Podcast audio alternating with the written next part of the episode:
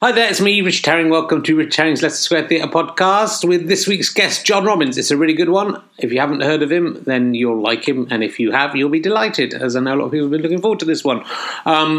Happy New Year. And if you like these podcasts and want to contribute and help us make some more, then go and give a tiny amount of money, or a lot if you like, at gofasterstripe.com/badges. You can make a one-off donation for no badge. You can get a badge for a tiny amount of money, or if you want to give us money every month, like £1 a month or more if you like, then all that money will go to making stuff like a video version of As It Occurs to Me. We're trying to build up enough money to make that, or any other podcast that we can put the money towards if we can't afford to do that. And every month you get entered into a prize draw. There's also like a secret channel of extras like the backstage interviews and all sorts of other little bits and pieces that I'll put up there. But it's just coming up, if you're listening to this as it's released, to New Year, and there's always a special prize New Year draw where I give away loads of stuff. I haven't quite selected all the prizes yet, but one of the prizes will be a Garmin smartwatch that I bought earlier in the year and then didn't like all that much, so I got an Apple Watch instead, which is all right as well, but not that. It's not worth it unless you really are doing a lot of exercise and stuff. Anyway, this Garmin smartwatch, worth £200 on the open market, brand new, and worn by me and sweated into by me, could be yours, plus some scripts and other bits and pieces of rarities. So if you fancy winning, chances of winning those, and the odds are quite good, it's better than the lottery. Gofasterstripe.com/badges. You will also, of course, as I say, get that secret channel. You'll get a badge. And you get an email that every now and again that other people don't get, giving you secret advice about future guests and such like. Anyway, have a great 2016. It can't be worse than 2015, can it? Come on, 2016, do your worst. Yes, I hope you enjoy this. Thank you for listening. Sorry I talked for a long time. Some of you will have skipped forward and have missed me saying bum. Sha. Ladies and gentlemen, welcome to the Leicester Square Theatre. He's like a caterpillar who's changed into a butterfly in front of your eyes. Please welcome Richard Herring!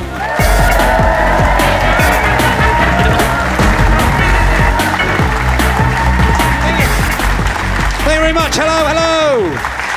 Welcome to Richard Herring's Leicester Square Theatre podcast. Or I was down at Big Al's on Happy Days in the bar in the 1950s there. I was in the toilet in there.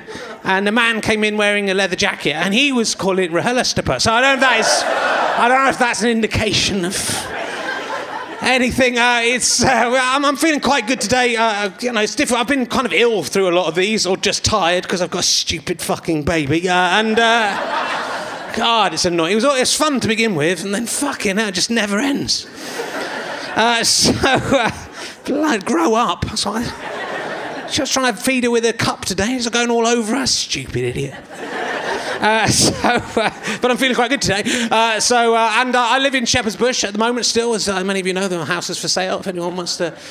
Still for sale for no one. It's a beautiful place. I don't know, because the Westfield is there at Shepherd's Bush. I don't know if you were reading the papers this week, but a pregnant woman gave a blowjob to her husband in the Westfield, in a public area of the Westfield.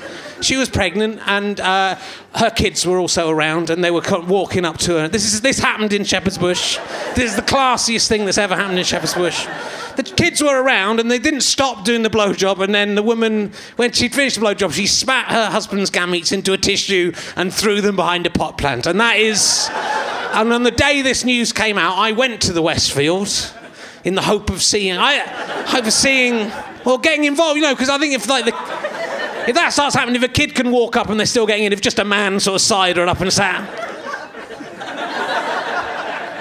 I thought that might happen. There's a lot of more people at the Westfield than there usually would be on a Friday. That's all I'm saying. I was very disappointed, not to say, but I think the Westfield. I've got no evidence for this. I think they might have planted that story in an attempt to get more people to come to in the run up to Christmas.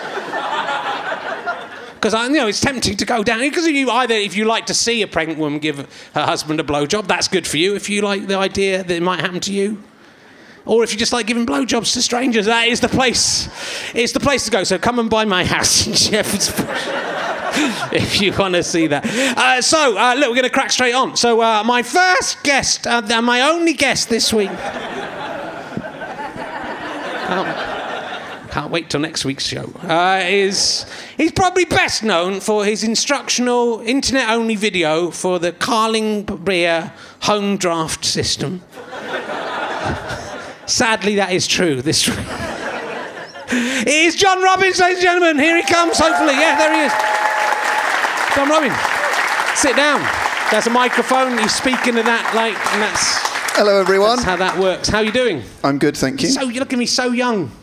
I'm looking at you so young. No, you look at him. You're so young. You're a very young man. I did a run-through for a non-broadcasted thing. Yeah. And... it was me and Simon Evans and two other comedians, and they referred to us as the old-timers. And I sort of accidentally... Well, Simon Evans is an old-timer. You were born in... I was working on my O-levels when you were born in Bristol. Yeah, 1982. Yeah. Probably, maybe, yeah, just choosing which O-levels I was going to do. It just makes me sad, the way that time passes. Everyone would want to talk about, would want to know about your instructional video for was it for Carling? Yeah. What happened in that? What was that about? Can we see that still online? No, it's unavailable. Okay. Which shows that they were wrong to trust a sort of a freelance producer who knew me from outside comedy. Right. Who wanted to put together a video of how to use... It's like a keg that you could put in a fridge. Yeah. And was it that complicated that it needed an online video? Because that doesn't sound... Well, they had 3 kegs for us to use. Yeah. And I got the first 2 wrong. Okay. So that they sprayed over a camera. So that immediately... It was one of those things when I was just sort of starting out, so it was more money than I would earn for a gig, but... phenomenally low for what you would expect, and so the damage of the camera was more than my fee. And then the third one got right, but I had to drive to a gig, and I was worried I didn't want to physically imbibe the Carling, and so I kept having to sort of sip, and then, like the lady in Westfield, just sort of spit it out and pop it into a pot plant. That could be like a version of... I've only just today seen the John Lewis Christmas advert. Yeah. But there could be a version of that for the Westfield, where it's CCTV of that happening, of the couple in the shopping centre, and then it just ends with the same hashtag, remind someone they're loved, by giving them a blowy in a shopping centre. Yeah. If you went into a shopping centre, you or me or one, a man... and around did that yourself with kids around, you'd be arrested. And what, if you masturbated in the Westfield and children were coming up and touching your knee and going, get out front. Yeah, you would probably be arrested for that. And they were arrested and they've been charged. So no, they were let off with... they got a suspended sentence. She said her hormones were all over the place. Yeah. And if I said that... I'm just a mess. I mean, it's up and down. And... Well, there are times, when you're younger, your hormones are all over the place and you need to have a... But you'd probably go in the toilet there. There's plenty of toilet facilities at the Westfield. I would suggest they could have gone into a disabled loo, and it's not... I'm not advocating that. But if your hormones are all over the place, in a way you are disabled, so... Well, why? They should have... And or if you just really want a blowjob... Or they should have actual booths specifically for that, in all places where there are more than 10 shops. Yeah. Well, now they've got, coming up at the Westfield, they've got a Christmas grotto. So you could put the kids in there, and then you could go back. And actually, I don't know why they've done this, but they have genuinely put a Shrek in the Christmas grotto. They have. I don't know if that's a homage to me, because it's not like... Shrek isn't a Christmas thing, right? So it's like if you go into a Christmas grotto, can I see Father Christmas? I don't want to see a Shrek. I mean, I do, but kids don't want to see. Or I hope Father Christmas is there as well as a Shrek. What if it was a Shrek dressed as Father Christmas? Yeah, I fear that is what it is, and that, to me, is an abomination against both Christianity and the law of Shrek. What religion does Shrek most identify with? Well, it's an ogre-based... I don't know if the ogres believe in that they were... They're kind of fantastical creatures in themselves, aren't they? Mm. If you live in a fantastical world, it must be hard to believe in a god. There are already fairies and elves and stuff in it, and magical. There's definitely a leprechaun, isn't there? Because there's... what's his name? Is it Leprechaun, the guy in Shrek 3? Well, it's difficult, isn't it? Because there's that little ginger-haired guy who steals his life. It's a sort of... The Leprechaun... Come on! There's no one... Rumpelstiltskin, that's who it is. Yeah, he's kind of a leprechaun, isn't he? But you need to impose sort of self... you need to impose rules in fantasy worlds. Yeah. Because, obviously, if you can have anything, then it's hard to have narrative. So, like, with Harry Potter, which I'm a big fan of, there's often points where you just go, why didn't you just use a spell? And there's one spell that would have solved every problem in Harry Potter, which is like Axio, yeah. Which is where you say Axio broomstick and your broomstick comes to you. So in theory, every single dilemma they have could be like Axio Dumbledore, yeah. Or Axio, the one thing that will help me now. So you have to impose your own sort of code as to, in a magical world, as to yeah. what... So God, you might say, couldn't exist in a fantastical... Well, or maybe all the gods exist in this world, because, I mean, the Shrek universe, I'm not sure the original Shrek books are the case, but certainly the films... No, I'm not going to talk about this exclusively. But haven't they recently... But in the Shrek films, I mean, any fairy... I mean, like Rumpelstiltskin and the Gingerbread Man do not exist in the same universe. Did they... Are there any sort of... The three little pigs, they're not in the same universe. But in Shrek they are, so presumably Zeus is there. Are there any of the original sort of DVDs of Shrek from 2,000 years ago that are sort of like the extant yeah. texts, like the Dead Sea Scrolls... You could have the sort of found in a cave. The original Shrek film is quite old. But like a sort of, what do they call them? The apocryphal... Yeah, the apocryphal testaments of Shrek. If they're sort of apocryphal Shreks. Because Shrek himself, as I feel, has become the figurehead of Shreks. And he's just one of the Shreks. Yeah. And, any Shrek. A lot of the Shreks who aren't in Shrek... feel quite aggrieved that Shrek is... And similarly to Jesus, I imagine, there were a lot of messiahs at the time.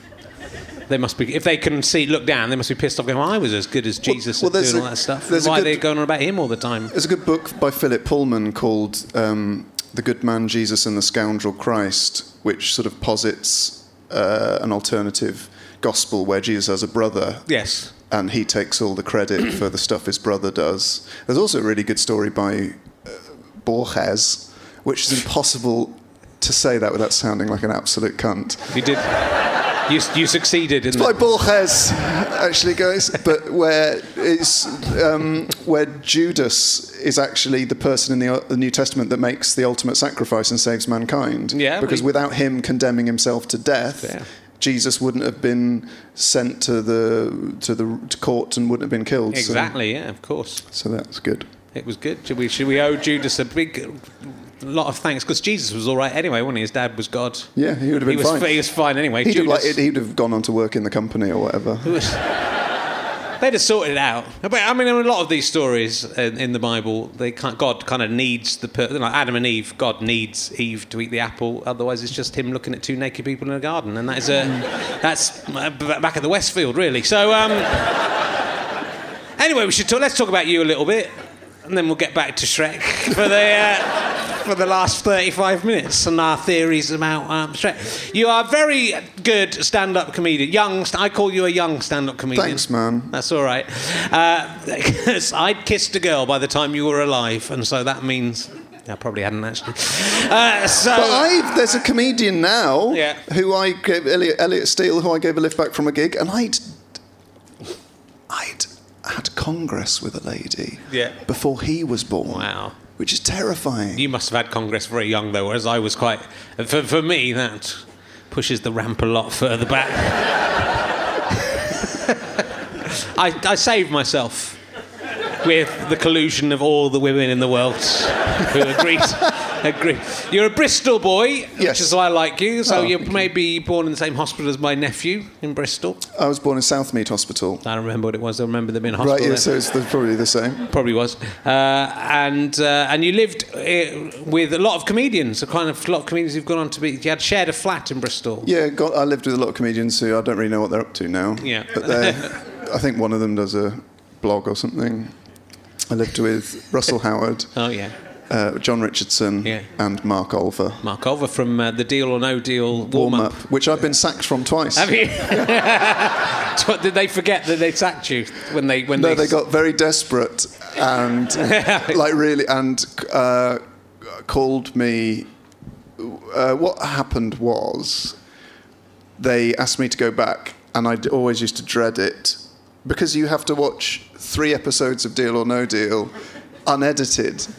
Like 3 episodes of Deal or No Deal on TV for 45 minutes is one thing, but some of them would take 2.5 hours of people basically thinking their life was going to change, because it was horrible, because you'd see people convince themselves that they deserved money and happiness, which everyone does, but because it's random, it sort of falls equally to people who really... the worst one was this guy whose life story was just harrowing, and he had all the big numbers, the big Power Five, were in play, and then, and they didn't show this in the show, but one of the contestants dropped a box, it opened, and they saw the amount, so they had to then swap all the boxes round, and the next 5 numbers were the big ones, and he ended up with like 10p, and you're like, why do this to anyone?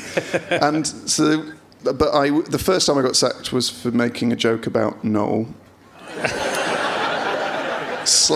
being disinterested in the show.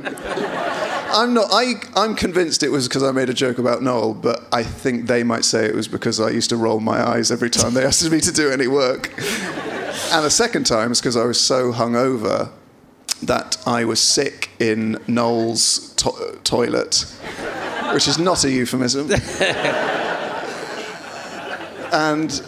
he has his own toilet, which is fair enough, because he needs to go and come back, and he's an astonishing professional. Yeah. I've never seen anyone deal with a live TV like he does. Or not deal with them. Or not deal, yeah.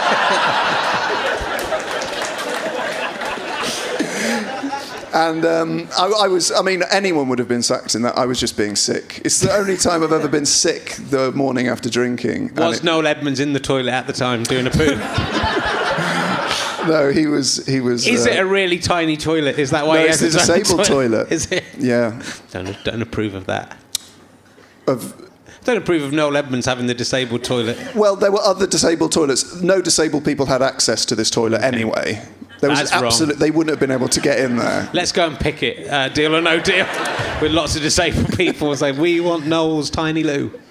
He loves disabled people. No, I'm sure he does. In an entirely good way.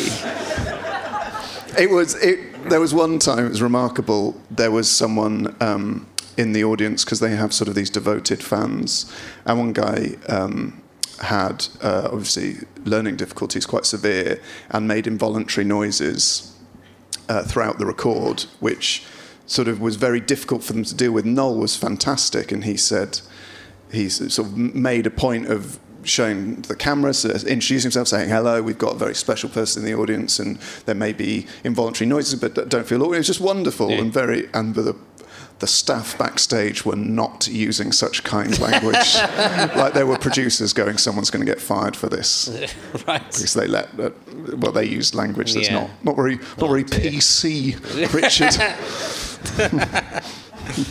I can understand why they don't want you back. Yeah. And I'm happy with that decision as well.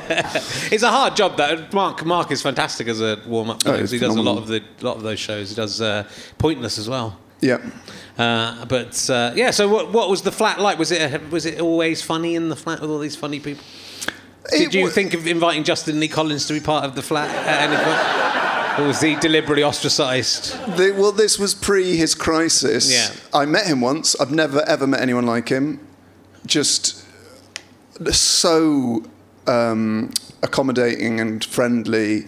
So I met, this is before any of these people involved were very famous, but I went for tapas with Russell Howard, Justin Lee Collins and Alan Carr. And it was in Bristol. And I turned up, and I was a sort of an open spot amateur comic. And I knew all these. Obviously, Alan Carr was a big deal to me and Justin Lee Collins. And I went in and sat down, and Justin Lee Collins had never met me before, didn't know me from Adam, but immediately like, oh, you're John, are you all right there, John? You got some of this tapas? Get some of that butter, John. You will love that butter. And some of that bread, I want to see you eat 2 bits of that bread with some of that butter. We've got asparagus. It's white asparagus, but I still trust it. And immediately just made me feel welcome. But there was a sort of... This is pre his issues he had, but I did get a sense from him that whenever... no one was expecting him to be on form, he sort of would go back into a bunker of his mind. Right. And his sort of face would, if you caught him when no one was looking at him, you would sense that he was sad, which I think turned out to be the case. It was. And may not now be. Did he make you write what other meals, tapas, you'd had with other comedians down in the pucker patch? I was out there. All I liked about that I'm not. Well, the thing I enjoyed about that court case was that she kept referring to it as a puck, not a notepad, but as a pucker pad, as if she'd been sponsored by. Because that's an odd thing to say. He writes everything down in a pucker pad. He writes everything down. Is all you need to say. You don't need to specify the brand. Yeah. I don't know if pucker pad had sponsored her to. But I love that. I love it when people sort of needlessly mention brands. It's quite a sort of Alan Partridge thing to do. Is being quite focused on all the brand names. Oh, well. But it was quite funny, flat in different ways as well. Yeah. They're all...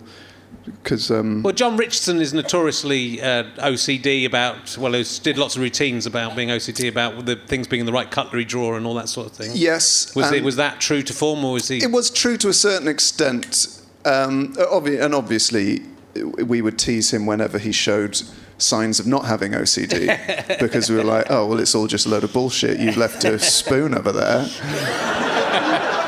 So in a way, we sort of forced him to maintain a level of OCD far above that which he naturally had, in order that we didn't think he was a phony. Yeah.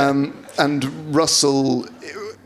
You couldn't really pick a worse person to live with if you had OCD than Russell, because he would, in a very charming way, if you complained that he had left a bowl of ricicles on the floor, which would be a daily occurrence, or he would go, I'm Russell Howard, which wouldn't be funny for him to do now, but because he wasn't famous then, is a really funny thing to do. I'm Russell Howard, deal with it. And I started drinking in that again. I gave up drinking the week before my first ever gig. Right.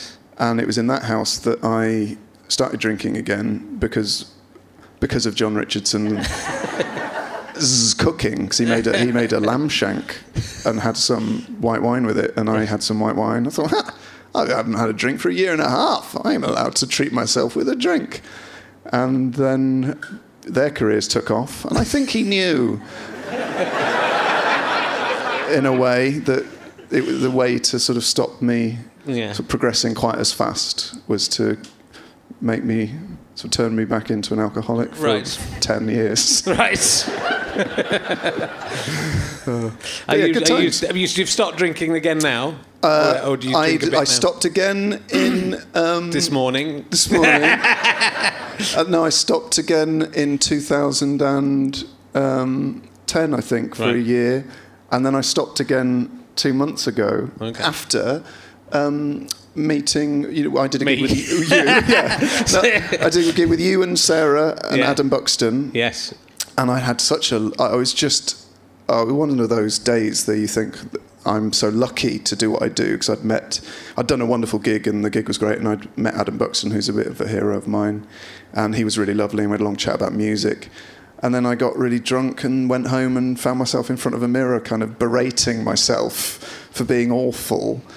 And then you kind of think, what on earth are you doing, you weird idiot? you've had a lovely day. Yeah. And I thought, well, I need to stop this for a while then. And then that lasted 3 weeks. And now I'm fine again, okay. I think. I hope. I don't know. I got very sad the other night, so if my girlfriend hears this, she will debate that. Yeah. It's difficult as a comedian because, you know, I've been through... I like drinking, and I've been through times when I drink a lot and times when I stop drinking. And I'm drinking again at the moment a bit. But, you know, it's difficult because it's always there. Mm. And it's very easy to... You can perform... Do you perform with drinking? No, and that's sort of a rule I am really glad I have, is that I very rarely... I'll never drink before I go on stage, unless it's like a late-night gig in Edinburgh and I've had a couple of pints or something. And sometimes if I'm hosting a show, I'll have a drink, like, as I've brought on the last act. Yeah. And very occasionally, if I know the setting is appropriate, I will... sort of let myself have a few too many drinks, but I'm glad I'm not a comic who can go on drunk, because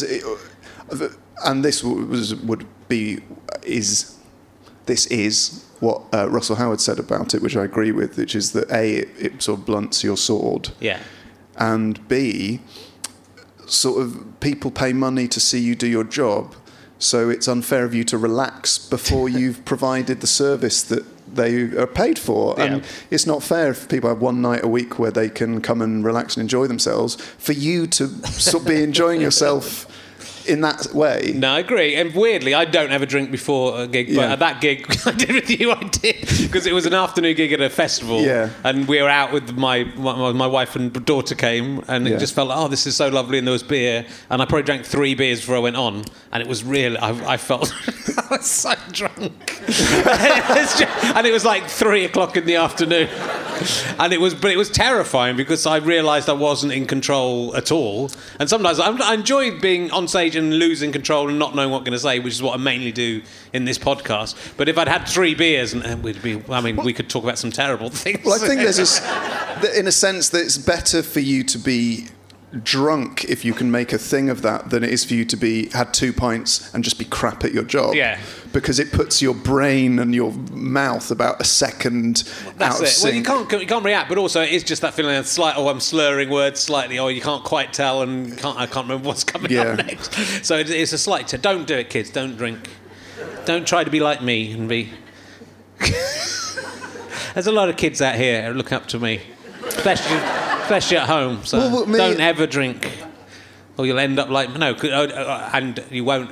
If you like me, don't drink because I say so. If you don't like me, don't drink, or you'll end up like me. So now we're... You'd mentioned your girlfriend, who's also a stand-up comedian. Do you get annoyed about people asking you if you're funny all the time, and who gets the routines... when you have a joke happen between the two of you? I'm married to a comedian as well. Yeah, my girlfriend is Sarah Pascoe, comedian, and I don't really get annoyed about that, because it doesn't really happen that often that we get sort of either spoken to as a couple, and she's very careful about... So we did one thing for The Independent... before Edinburgh, about couples who are comedians. And you did, yes, as well. And it was really sort of a lesson for me in being careful about what you say. Well, not what I say, it's what the lady who wrote it said. It was a very good article, but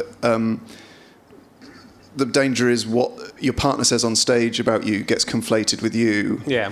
So Sarah has a routine about men wanting sex... less than women at a certain age, because male sexual peak is 18 and women's is 30s. So if you then take that person in that routine to be me, you end up with the sentence in The Independent, which is, Sarah Pascoe is more than happy to talk about her boyfriend's low sex drive. And you're like, well, my mum's going to read that, and that's currently my only quote from The Independent, so... So it's I think with a couple more, the sort of fictions and realities of when you talk about your partner become a bit blurred, and people do assume it's all word for word true. You both did shows the same year, sort of about the relationship. Is that? Yeah. Well, no, the show I was writing when I met Sarah was about sort of nostalgia and the past. and about an experience with a girl at a music festival, which was an odd beginning for our relationship, that I was agonising over a show about sort of the one that got away. Right. So then the next year, our relationship had progressed to the point at which I was writing a show about how sort of about love and how it's sort of useless as a subject for comedy, which means sort of, I think there was a line in it when I said, you know, as much as my girlfriend is the answer to every question I've ever asked of the world, comedically she's cancer. And the ideal scenario would be if she died about mid-Feb. Giving me a satisfactory ending for the show. So we do struggle at times, very occasionally, about things that we hear each other say on stage or in interview. Once she said something on a radio interview, which I had to sort of go, hey, my mum's yoga group heard you say something quite personal because it was on Radio 4. And so there's a balance. But yeah. I would never, ever... You know, she has to feel she can speak to her experience of the world, which includes our relationship, and I have mine, so we respect that in each other. And it's very... I'm incredibly proud of her. And she has a determination and work ethic and an intelligence which constantly...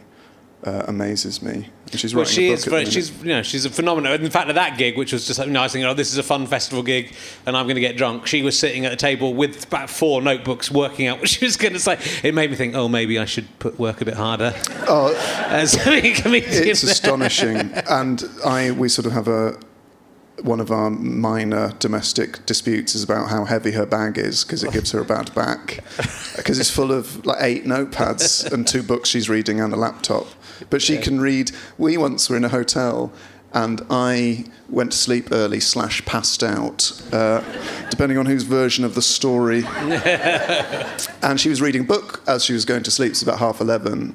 And I woke up the next day / came round, depending on whose version of the story. And I said, how was the book? And she went, I finished it. And I was like, you finished it? What time did you get to bed? And she said, about 5. I read another book afterwards. And she'd read another entire book after having read that book. Crazy. She can... Is this because of your low sex drive, do you think? Yeah. A little bit. She's writing. And all the pages are all ripped out and screwed up. She's made a sort of weird nest for herself, like a hamster amongst the book tearings. She's writing a book about the female body at the minute. So a lot of the books she reads are sort of on that topic, and she will obviously need to express what she's read and sort of just vent. So we have a lot of chats over breakfast about female genital mutilation and rape and consent and child brides, which, you know, it just sets me up for the day. And that show is available. You've got a couple of your shows available online as audio downloads from your website. On Bandcamp, johnrobins.bandcamp.com, and they're pay what you want. And you can have them for free. You can download them for free or set a price. And my last 2 shows are up there, and my current Edinburgh show will be up there at some point soon.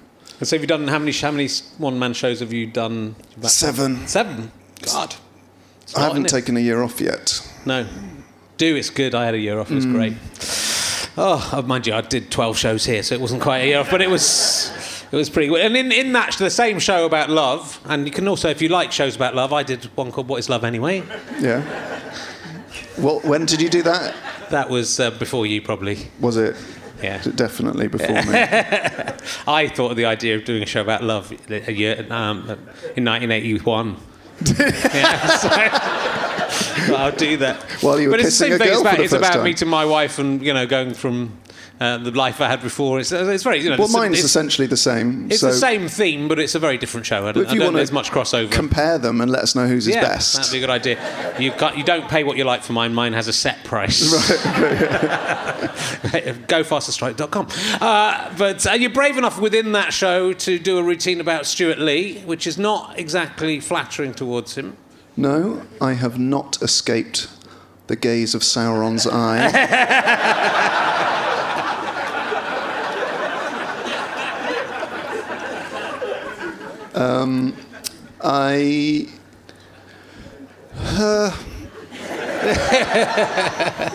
I obviously, like all comedians, had massive respect for Stu and a big fan. Yeah. And not all comedians. No, well, no, some. And so when his sort of first began the routines about other comics, obviously it was the big chat topic in lots of dressing rooms and stuff, and a few things happened. I was quite in a difficult time preparing for my 2013 Edinburgh show, and did what I think a lot of people do. I think comics are this, but sort of writing thought pieces late at night on your laptop, which you're not really sure why they're there, and you're just glad that you didn't send them when you were drunk. Yeah. And about what I sort of thought about various things, and then I thought, well, I'll just, if I have a point to make, it'd be nice to set myself the challenge of making it through stand-up, and not online or not in on Twitter or anything like that, because I don't think anything ever good has ever happened online. I don't actually agree with what I just said there at all. But so I thought I'd write a stand-up routine, because I was writing about love and how happiness affects your persona as a comedian, because it's much more useful if you're angry, and postulated the idea that the more successful comedians become, the more miserable they have to pretend to be, which fitted nicely into a brief routine about Stuart Lee. And what I did set myself the challenge of doing that was to apply his logic to him, which I think is absolutely valid, and never once gave an opinion of him outside of that routine. And I like the routine, and I stand by it. And he didn't react well, which is absolutely fine. But I quite like the idea that my only ever sort of thing I've ever said about him is in that routine, and you can listen to that routine, and I'm glad that I made my point through that and not through some sort of snarky article or something. I mean, it's an interesting thing, I think, comedically, because it's about becoming, if you become successful and earn lots of money, it's, that most comedians are starting from a point of being an underdog. Mm. And so it's a difficult thing for anyone to then cope with suddenly becoming very successful and earning some money. Yeah. And it's sort of just about inevitable, and this is not just limited to Stuart, but it's about the hypocrisy of how it's possible. The basic premise is, how is it possible to complain that you don't earn much money in front of 500 people? Because it's basic maths. Yeah. And it's sort of infuriating when you are genuinely fighting against an industry. Well, you're fighting for yourself and your career to get a foothold in an industry, and then you hear one of the most successful people in that industry saying that it's hard for them, and you think, well, I don't think it is. I think things are going quite well. I think it's very difficult for my generation to appreciate how difficult it is for your generation, and then the even newer generation of comics. And I think by going back and doing clubs, you get a better idea of it. Yeah. But it's there's so many people now, and we talked about this a bit. But like when we started doing Edinburgh in the late 80s, early 90s, there might be 50 comedians going up and doing a show, and now it's 700 or 800 comedians doing a show. So when you started, basically, it was just maths that everyone would win the Perrier. It was. Because it was. There were like 10 comics, and if they all went up to Edinburgh for 10 years, they'd all eventually just win the Perrier by default, because you can't win it twice. Yeah. So it was easier then. It was easier. But neither Stu or I ever got nominated for the Perrier, which is probably where a lot of the issues we both have come from. But that's because you were sort of household name celebrities. Well, not to begin with. I think that the fact is that at whatever stage of your career you're at in a creative industry, because there's no structured ladder to climb. Yeah. It's entirely nebulous, and the nature of improving as an artist is always to see the next rung, because you want to have a way of judging that you're getting better. So everyone, even the top big dogs, the super dogs of comedy, must think, oh, why didn't I get that? Yeah, I think they do. I mean, that's been my new show, which is about happiness and whether it's possible to make comedy have happiness, which is a similar thing that you were talking about as well. It is about, it's about real. I think it's very difficult to realise when you yourself have been successful. Mm. So I think that even if from an outside eye, you think, oh God, someone else would look at someone and go, they're doing amazingly well. Yeah, but I think the tendency is to go, oh look, that's not fair, and I think that's within a lot of comedians. And they're always striving to go higher anyway. Yeah. So that's a dangerous spiral upwards or downwards you can get into, I think. So it's interesting. I like that you did an interview with Bruce Dessau where he does his rarely asked questions. But the one I liked your answer about, you asked what annoyed you, and you said that your brain kind of keeps on making you think about certain things every time they happen. Mm. And you had one quite good example, which you remember what that was? Yeah, it was. I read an interview in, I think, 1994 with Johnny Vaughan when he just started on The Big Breakfast, and they said, oh, how do you deal with the early mornings? And he said, the most important thing is just get in the shower as quickly as you can, and it'll wake you up. And just for some reason, my brain selected that. And every time I've ever had a shower since 1993, which is like between one and two a day, depending on factors, I've thought about Johnny Vaughan. Yeah. And I don't dislike Johnny Vaughan, but if I had to pick someone to think about 10,000 times... saying one when thing. I'm always naked... And it's Johnny Vaughan, and I sort of... Because there's that, question in the interview was, what irritates you? So I started... It's that difficult thing with interviews when you're a comedian, is that do you try and be funny, or do you be serious? Yeah. And both have pros and cons. So I started trying to think of, what are those things that really people find annoying these days? And then I realised that all of those things I do, and by definition, what annoys me most is me, because I am the source of all my annoyances, and I'm the most annoying person I know, and I can't escape myself, and I have no time to myself because I'm always there. So I'm the most annoying person, and all my foibles and traits are what really get my goat. I think it's an interesting observation. I don't know if that's true of everyone, because I have lots of things. But I have lots of little things like that every time I do them, I think of a certain thing. Well, your brain makes connections between certain things. But you sort of wonder, will they be the only things that are left with you? It's like every time I make a cup of tea, which I don't do that often because I don't drink tea that much. Right. But I think of that advert that Mark Lamarr did where he told you about how putting less water in your kettle. I don't put less water in the kettle, I just think about that advert. Every time I do. Because it's so... Mark Lamarr seems such an odd person to choose to do that message of ecology. And it's basically the last time I saw Mark Lamarr on TV was him doing this, because he's chosen to go on the radio and do other stuff. Yeah. But it's like that was his, and it was such an odd advert, but every time I think, so if you put a bit less water in the kettle, that would be better for... And that will...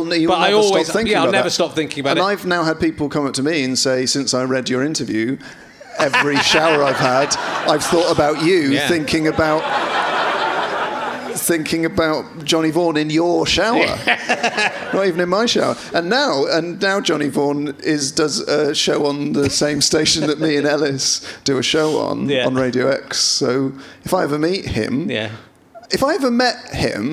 I would think about me stood in my shower thinking about the fact I think about Johnny Vaughan whenever I have a shower. So what if I went mad and started taking my clothes off in front of Johnny Vaughan? And what if Johnny Vaughan he meets said, oh, you're doing the breakfast show, got a tip for you. And then I'd say, I know what this tip... And I would really mess with his brain. You're going to tell me to have a shower. And he'd be like, I didn't know you were an old pro. it's a weird thing. Like the other one, whenever I'm checking the blind spot when I'm moving out into the centre lane in a motorway, like one of my girlfriends, old girlfriends, used to always quite exaggeratedly do it. And since then, I start exaggerating doing. That's the only time I ever think about her is every time like. Well, especially but it's that one thing you think. That's what I mean. Like about all the other things fall away. I can remember other things about the relationship, but that's almost the pervasive thing. Eventually, will that be it? When it gets to the end of life, you go, how was that relationship? Oh yeah, she always looked over her shoulder. Like when she checked. Very fastidious about checking the blind spot. And driving's a difficult one because you are taught to make associations in your brain in order to learn to drive, so that every action you will have. So I had a thing with my driving instructor who was quite scary. But lady quite sort of shouts at me, and I'm not very good in if shouting is involved in anything. When you turn the indicator to indicate right, you would turn the wheel, and then on a modern car, there's a click. And what that click means is that when you straighten up the wheel again, the indicator will automatically turn off. However, sometimes the corner, when you turn back, isn't enough of a corner for it to then click, so I'd click it off with my hand, and she would say, stop doing that, you're ruining it, you're going to break the indicator mechanism. And I think about that every time I indicate. And I have done in the past 30,000 miles a year driving to gigs. In each drive, I'll probably have indicated, I don't know, 50 and 100 times. And I always remember her telling me off. And the same thing happens if I ever put on the handbrake without pressing the little button in. And it goes, or kind of makes that noise. I'll hear her going, you're ruining my handbrake. Anyway, sorry. I think it's an interesting... Does everyone have that, or is it just comedians? Everyone has it. So that's a good... Not well, one man said yes, and I've gone there. Everyone has it. Really, for that to work, everyone would have had to say yes, wouldn't they? But that bloke's gone, yeah, they do. It's only mental people who have it, mate, I'm afraid. But good luck to us all. I've got to do some emergency questions. Yes, thank you. I've got some new ones. This is for you, Andy McCaich. If you had to go... He complained that it wasn't in last week's show. If you had to go for a week's holiday with one of the puppets from Spitting Image... Do you remember Spitting Image? Which would you choose? Bear in mind... that your holiday would also be with whoever operated the puppet and whoever did the voice of the puppet, but they could never acknowledge you as themselves. They would always be in character. If you tried to interact with them as people, they would not. They would just blank you off. Right. They're not there. I can see also, them. They're not always behind like a wooden thing. No, they might try and hide a bit, but I think, realistically on a holiday situation... Would they be wearing that quite creepy black suit? Like all black... Yeah, maybe the like puppeteers I think the puppeteer guy would. The guy, the impressionist might be in a booth... Might sort up a little booth in the... Although he'd have to come around, but he'd have to be with you all the time. But I don't think he would dress up, because the impression... So the puppeteer is there, operating it, and the person doing the voice of it... Is around, but he wouldn't stand right there. And he would be on the island as well. He'd be on the holiday and in the room with you all the time, so he could, otherwise you'd be able to have a conversation with the puppet. And where's the holiday? Well, that is also one of the... The puppet would choose the holiday destination. And that is... And again, that is not... obviously the impressionist would have some part in that, but he would have to work out where he thought the puppet would want to go or not. Because what I'm seeing in this scenario is so many reasons why it would be absolutely awful for everyone involved. And the choice of the puppet is going to have no influence on that whatsoever. Because you're going to have probably, I don't know, Steve Coogan did a lot of the voices. That'd be exciting, wouldn't it? It would be exciting for me. But you wouldn't be able to talk to him. He would absolutely hate it, because he'd only be able to talk to me through Roy Hattersley. And the puppeteer would hate it, because he would have to... So they're not my friends. Do I have to spend all the time with them? Yes. So, but it's like a nightmare. It is. But which puppet would you get the choice of puppet? Might assuage the nightmare if it was a puppet. But remember, it would be 24 hours a day. When they were asleep, I don't know how that would work. Whether they might have to have two puppeteers, one who operated the puppet when he was asleep. Well, maybe they could... swapping wouldn't help. No. So you've now got two voice artists and two puppeteers. I think the same voice artist could be... You just have to nudge him awake. If you started talking... to the puppet. So maybe what you'd end up with is you'd have to attach little sticks to the puppeteer so that when the puppeteer was asleep, you could operate him as a puppet in order to operate the puppet. Yeah. And so you'd get an increasingly complex line of little sticks because everyone's asleep being operated as a puppet, which then operates a person, which... That might happen, but that is, you know, that's not what I'm interested in. I'm interested in which of the many puppets from Spitting Image would you choose to... Well, because... because it would be the only glimmer of fun or hope on this entire holiday. I just need to pick a figure who I like the idea of. Yeah. Remember, it's the puppet, not the person. Yeah, yeah. So, like, often the puppet was quite different than the real... Roy Hattersley never really spat in real life. No. So, you know, if you think, I'll get Roy Hattersley... Was there a puppet of Tony Benn? Yes, there was. Oh, yes, that lady says it was. I go for Tony Benn because I can do a bad impression of Tony Benn, so I would probably try and push the sound voice of a guy into madness by talking back to Tony Benn in an attempt at Tony Benn's voice. I think after the end of a 2-week holiday, all of you would be probably quite mad anyway. Yeah, I think we'd be quite angry at whoever had organised this trip. This is a good emergency question from Tim Turner. I'm under no obligation to repeat this. Tim Turner? Tim Turner. Like a time turner in Harry Potter. But don't let anybody see you use it. That surely is the answer to all of the problems. Richard Dawkins claims to have seen... That's not him. Just edit that out. Richard Dawkins claims to have seen dogs doing a 69. What's the worst lie you have ever told to impress people?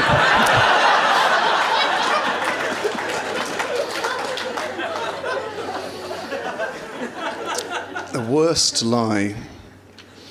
Oh, that's not a fun thought road to wander down. Do you lie a lot? I would find this quite difficult. I don't really lie that much. No, my mum not to impress people anyway. My mum could always tell when I lied because I would yawn. Really? Yeah, it was an odd sort of reaction I had. No, I'm just going to hang out with some mates. There's nothing under the bed. There's no school work. I don't do that anymore. No. I once told her... I think in a bit like you, I'm sort of a magical thinker in that I will often associate... everyday things with, like, potential fun results. So, like, any iPhone game I play the score will be how many pounds I get. And that I will do that 4 or 5 times a day. And I'm 33. But I'll work... So Boggle is the amount of pounds I'll get per day forever.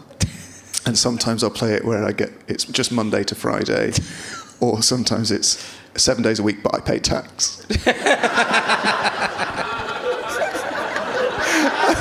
And what is so pathetic is that my scores in Boggle are always between 60 and 100.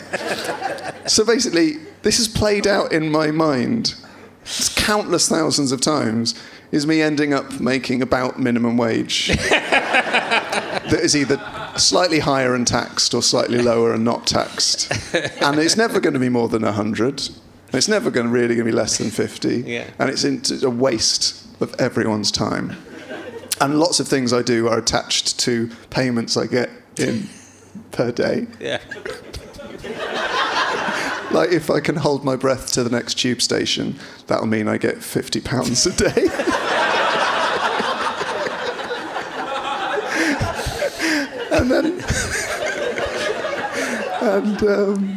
So you're lying to impress yourself, is what you're saying. Well, you think, I get £50, then go, where's my £50? This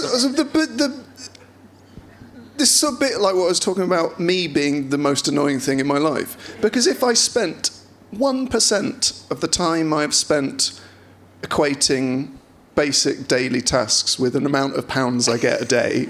forever, taxed or untaxed, sometimes Monday to Friday. If I spent 1% of the time I spent doing that, working on things that will earn me money in the world that exists, I would earn a lot of money. Yeah. But I don't do that.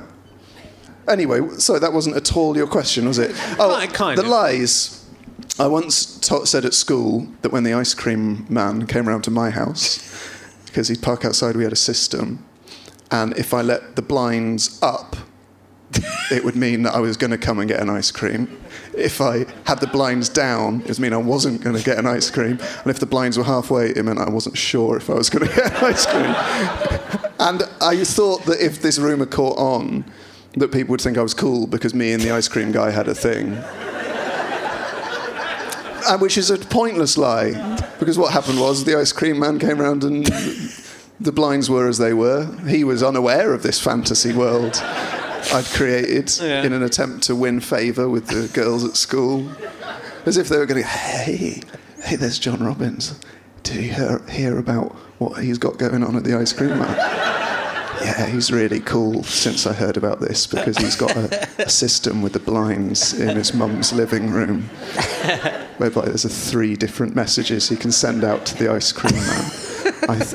Let's kiss him next. One of the messages is, I don't know whether I want an ice cream. Which is an entirely pointless thing to say. So it's like, he would drive past and go, oh, Robin's on the fence again. Classic, whenever it's warm but overcast, he cannot make up his mind. If you were the Prime Minister, would you use nuclear weapons? For what? Well, as nuclear weapons. Well, they'd be the ultimate sort of retro thing in a sort of a London gastropub, wouldn't they? You could use them as long seats, or you could serve a poached egg on one. Yeah, that would be quite funny. On a live nuclear missile. Because the egg could be cooked on the nuclear missile. Yeah. I would never use nuclear weapons. Never? No. What if there were nuclear weapons coming over already? Well then, but why? So if nuclear weapons are coming to hit the country, we're all going to die. Yeah. So how is that made better by a lot of other people then dying? I agree with that. So I've made that similar point. But what if the other people were going to send a nuclear weapon, but they wouldn't do if you said you were going to use the nuclear weapons? So then that's not would you use nuclear weapons, it's would you say you would use... Which is this ludicrous... If you back-engineer that, then you can just keep saying, well, I would say that I would say that I would say that I would say I would use nuclear weapons. Yeah. I wouldn't use them. I wouldn't use them either. I'd either use all of them or wouldn't use them. I'd get rid of them, keep the money, and say we've still got them. Yeah. I think that as well. Idiots. Yeah. Sometimes, Richard, I think it's people like you and me that should be the politicians. If it weren't for all the terrible errors we would make. And when they go, can we come round and have a look at the missiles? You go, yes. Yeah. Quick, make Rich, someone out of cardboard. Quick, put the blinds halfway up. If the blinds are halfway up, we're not sure whether we're going to use nuclear weapons. Hey, me and can I ask you a hypothetical question? Yeah, please do. Because me and Ellis had one that came up on our radio show, and you're welcome to use it if you think it's of interest. Okay. But I found it quite interesting. I'll get my pen out, and then if I write it down, it's good. If I don't write it down, it's not good. Was there a famous sort of mogul who used to do that? Is that based on a... No, just my own cruelty. Which would you rather have? Yeah. £100,000 in your bank account tomorrow. And that's yours to do with whatever you want. 100,000 extra on top of the lot I've got in there already. Yeah. Yeah, you're not going. I'm not taking that much of a hit. You can gain £100,000 net tomorrow, and that's yours forever to do with as you wish. Okay. Or you can have £1 million in 50p's in a silo, like a grain silo. And you are not allowed to pay them into a bank account, change them up, change them into another currency, or invest them in anything. You have to spend them in the form of 50p's. But you can spend them on anything you want forever. Yeah. Which would you rather have? And do I have to go to the silo every time I want to buy? Is the silo conveniently placed? The silo's convenient. I mean, it's not walkable. But then you wouldn't want... You would take your car, because you're going to take like a lot out at a time. Yeah. And you also you are not allowed You are allowed, actually, to pay people to bag them up into little those £20 things, but you're not allowed to pay. You're not allowed to then pay them in anywhere. Okay. So the maximum you can have in any one go is £20 of them, but you could pay with like 5 of those for something that was £100. Yeah. I mean, yeah, I think people would still. I mean, if you went to buy a Ferrari. I think they would still take the money. Well, no, it's not legal tender. But I think they would still take it. Over a certain amount. Because they can bank it, can't they?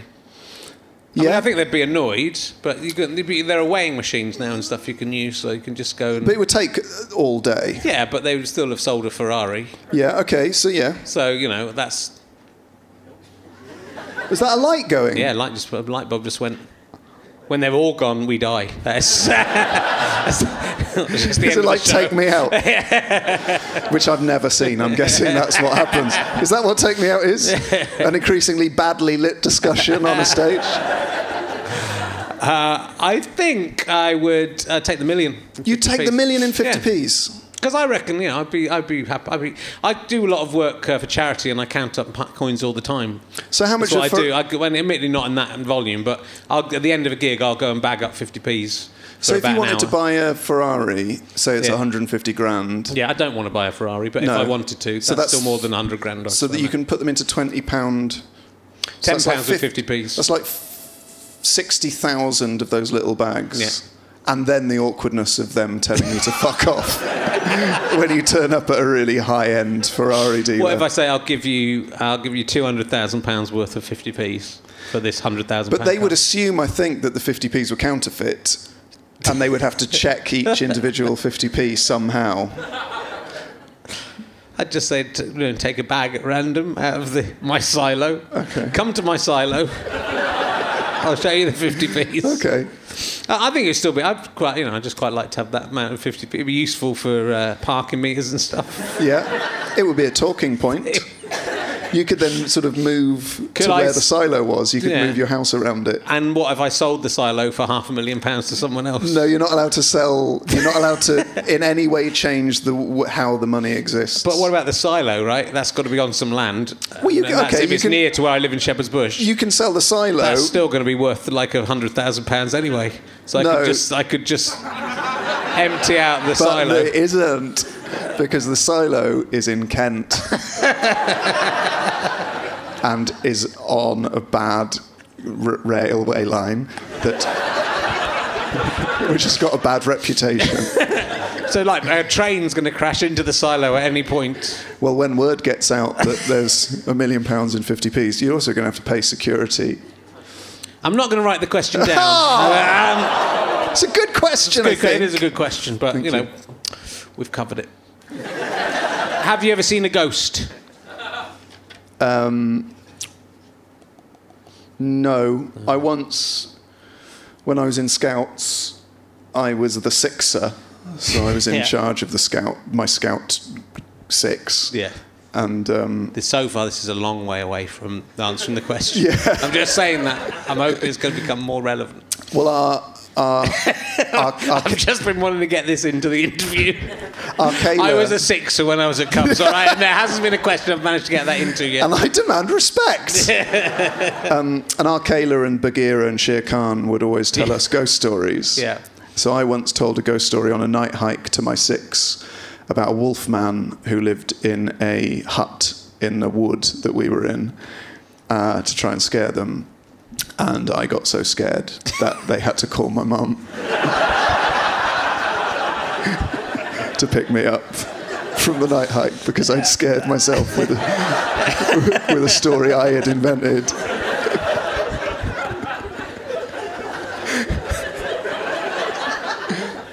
But no, I've never seen a ghost. No, okay. Well, it's been lovely talking to you, and thank you for coming along. Thank you for the emergency question. I would definitely use again. Don't bother listening to the others, just in case. Are you touring your last Edinburgh show? Do you tour, or is the Edinburgh shows? I'm sort of looking into it. A few things I was intending to do this year have not been possible, so we hopefully might be putting a tour in. Definitely. Things are going really well. But we can hear them online. Hopefully the new show will be online as well soon. Yeah, on Bandcamp, johnrobins.bandcamp.com, and you can also download me and Ellis's podcast from iTunes. From XFM, Radio X. Or listen on XFM. Yeah, or listen on no one does that anymore, do they? No one listens. I suppose with breakfast shows, people listen to breakfast shows when they're... I think we do... We've done 90 shows now, and we've got... People do listen live. That's good news. Well, it's good news that people are listening. Yeah, people. Must be nice. We've definitely at least got 12 people that listen. But the podcast is quite. When I was on Fubar Radio, I don't think anyone was listening. Hey, what's going on with Fubar? I don't know. I'm obsessed with it. I'm amazed it's still going. But we have discussed this. Have you? Because they don't charge anymore. No. So their income must be zero. Which is fascinating. Yeah, I don't understand. I really genuinely thought they wouldn't last the year out, and that was a couple of years ago, so who knows? Anyway, sorry, I don't want to end doing all right. The XFM. It's called. We're not allowed to call it XFM anymore. We get in trouble. Oh, is it because it's Radio X for men? Now. It's only for men. Yeah, it's just for dudes. Yeah. No chicks allowed. Actually. And it's just very dude-heavy. It's just Yorkie bars everywhere. And packets of McCoy's crisps. And, like, Gillette razors. And porn. But only, like, really no tasteful porn. Just the sort of stuff that, like, if your girlfriend found, she'd be like, whoa. No, it's exactly the same as it was. It just happened that a rather cynical marketing memo that all companies have got made public, which probably shouldn't have done. But, you know, we think girls are good too. They're allowed to listen, but they just choose not to after that memo got leaked. We better go. But, sorry, it's ended on a bit of a downer. We should have ended after the Sixer story. And, you know, in a way we can do that. But can you sort of, without it making too much sense, just keep in the plugs for my Bandcamp page? No, we'll keep it all in. And Radio X. Keep it all in. It's nice. The embarrassing moments are what makes the non-embarrassing moments seem quite good. In hindsight, people go, you know, there was a bit embarrassing at the end, but most of it wasn't embarrassing at all. So that's a very good motto for life. It is. Ladies and gentlemen, it's John Robins. Thank you.